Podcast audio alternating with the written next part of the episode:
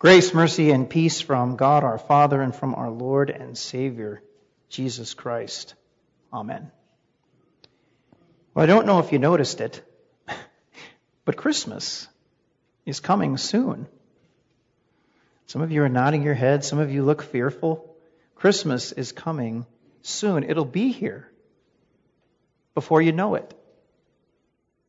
Now, I'm not sure what remains on your to do list but I think you probably need to add one more thing. Sorry. Christmas is coming. And that means we should remember that Christ is coming. When that day of his return, I mean, will be, we do not know. But we do know, believe and confess that that day will come. The day of the Lord, the day of Yahweh. You probably know this, but when the words the Lord appear in the Old Testament, the original word there is God's revealed, the name that he revealed to Moses, God's revealed personal name. Yahweh. What does it mean? It means I am who I am, or I will be who I will be. It is a name that is transcendent for a God who is transcendent. But to keep people from taking the Lord's name in vain and out of reverence, God's personal name, Yahweh, was replaced. But the thing is, there are so many lords, there are so many masters, false ones, that it's kind of a mess. In fact, Canaanite gods were often referred to as the Baals. And that word Baal means Lord. Hadad, despicable Canaanite god, was often referred to as Baal with a capital B. Again, name means Lord. So I propose that we identify which Lord we are talking about. So the rest of the sermon, to avoid any sort of confusion, I'm going to use God's personal revealed name, Yahweh, and say the day of Yahweh instead of the day of the Lord. We know Yahweh personally as he has revealed himself to us through the Holy Scriptures. We know that he is the one true God, the creator of all that there is, everything in heaven and on earth. He is the one and only true God. And we know that Yahweh has made Israel his own covenant people. And through his called prophets, Yahweh speaks truth so that we might know the world aright, know ourselves aright, know him aright. One of the prophets for whom Yahweh speaks is Isaiah. And what Isaiah said to Yahweh's people remains with us 2,700 years later. Isaiah's voice, along with so many from the scriptures, call us to get ready for the day of Yahweh, the coming of Yahweh. But the words from Isaiah that have been chosen for the text for tonight are not easy to hear. So it's easy to just shrug them off, to dismiss them, to say, boy, that smoke and brimstone, I don't like it, instead of actually heeding the warning and the message. And so in today's text from Isaiah 13, we hear things like this. The day of Yahweh is coming, cruel and with anger and hot wrath. We hear, and its sinners God will exterminate from it, that is the earth. The stars of the heavens and their constellations will not shine forth their light. The sun will become dark when it goes forth. The moon will not make its light bright. Goes on to say, I will visit in punishment against the world's evil and against the wicked their iniquity. And I will make cease the pride of the presumptuous ones and the proudness of the terrible ones I will lay low. It's not easy to hear.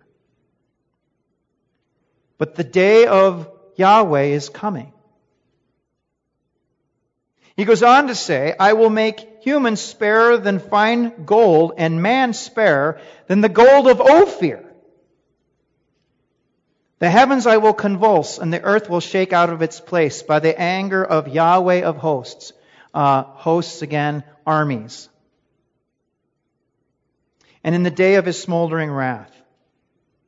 And Babylon, the beauty of kingdoms, the splendor of the pride of the Chaldeans, will become like God's overthrow of Sodom and Gomorrah. But Yahweh, and after all that law, there's one verse there. Yahweh will show compassion on Jacob.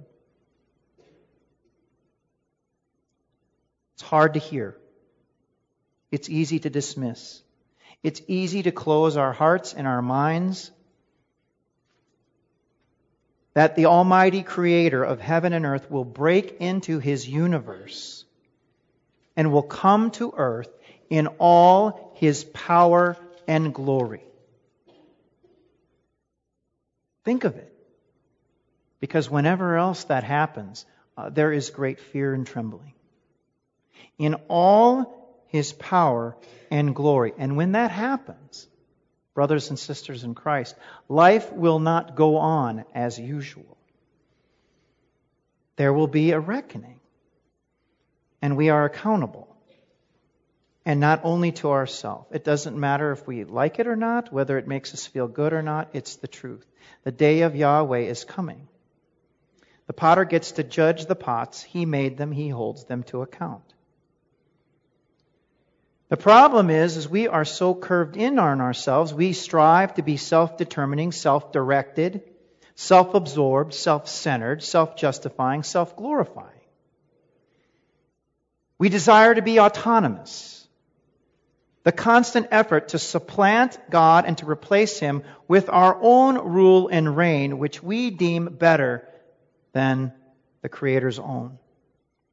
We as sinners like to decide what is good and what is bad. We like to decide who is good and who is evil. We like to make the rules. And our way we embrace as absolute. But Isaiah says, take heed.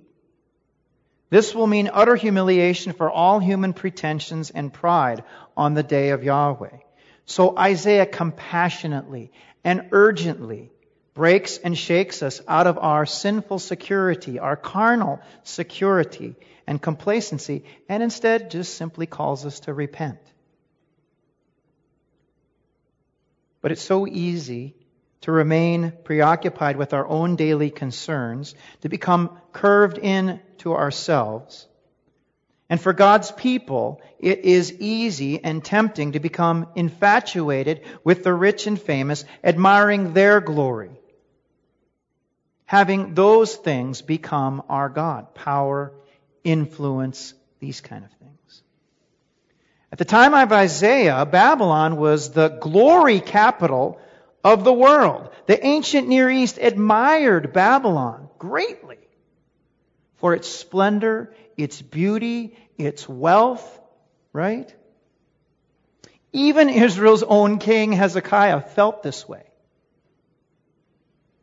even Israel's own king. But the best of the best of human endeavors cannot match the glory of God. And Isaiah proclaimed that Yahweh would make Babylon like Sodom and Gomorrah, a wasteland, a place only for desert creatures to occupy. We all need this warning. Because the material things that we often think show forth glory will provide to be of no comfort on the day of the Lord, on the day of Yahweh.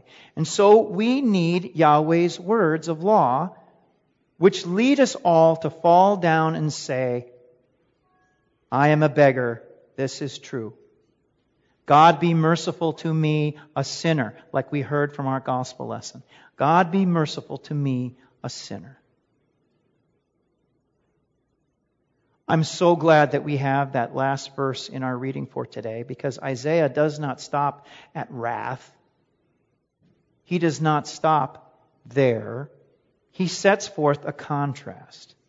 He promises, Isaiah does, that God would show compassion toward his people and that he would restore them fully and completely. He would bring them back from exile and make them his very own people again.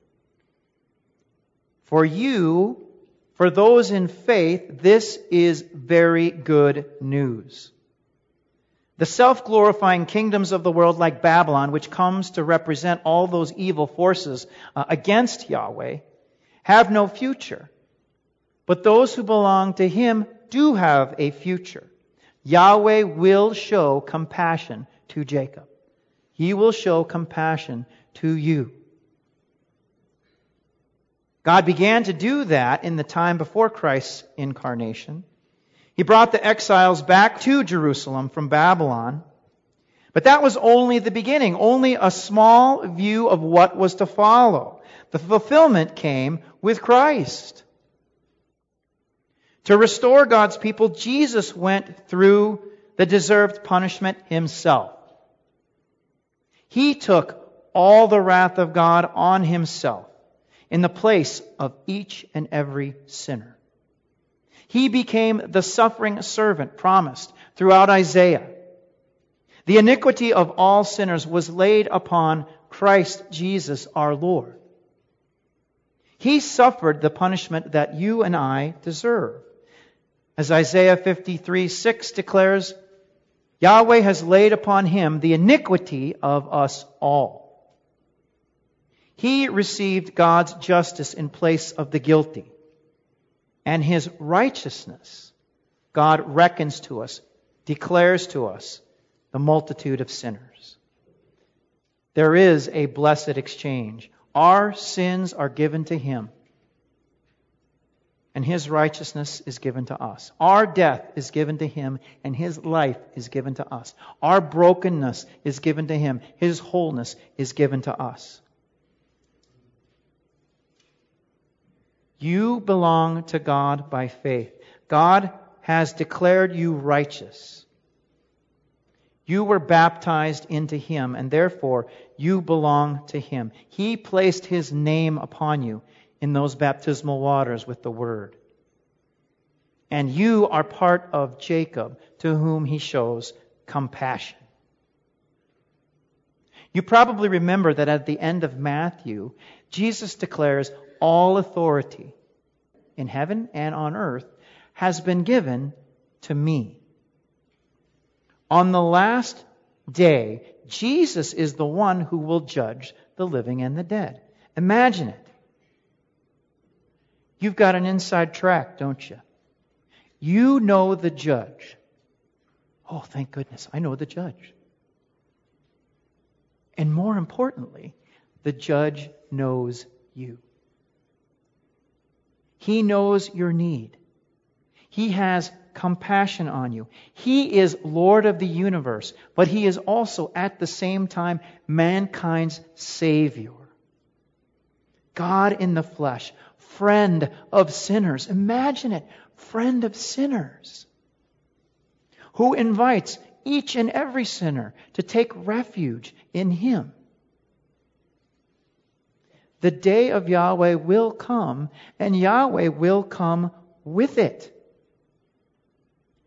But He comes to put away all evil and sorrow and death away from His people.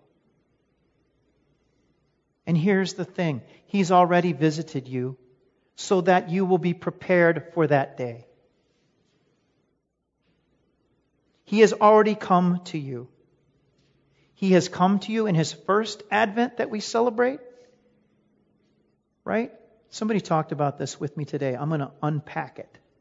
It was great. It was a great insight during Advent. We talk about Christmas past. Right? Jesus came in the flesh to die for you. Christmas past. But that still applies to us.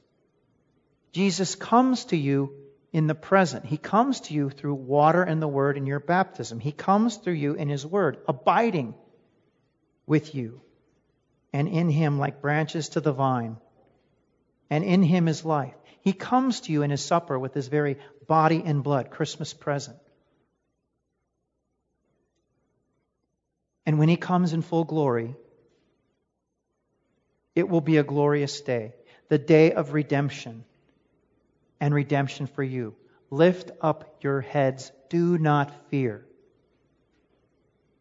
There is laid up for you a crown of righteousness, which the Lord, the righteous judge, shall give to you at that day, and not to you only, but to all them that love his appearing. Do not fear. Repent, but do not fear. The day of Yahweh is coming soon, and the cry of the church is Maranatha, come quickly, Lord. Repent and believe the gospel. For Jesus himself has promised that he will welcome the faithful, saying, Come, you who are blessed by my Father, inherit the kingdom prepared for you from the foundation of the world. This is God's promise for you through Jesus Christ our Lord. This is your glorious future. The day of Yahweh will come. Yahweh will come with it. And the cry of his people remains Maranatha, come quickly, Lord. Amen. And may the peace which surpasses all human understanding guard your hearts and minds through faith in Christ Jesus our Lord. Amen.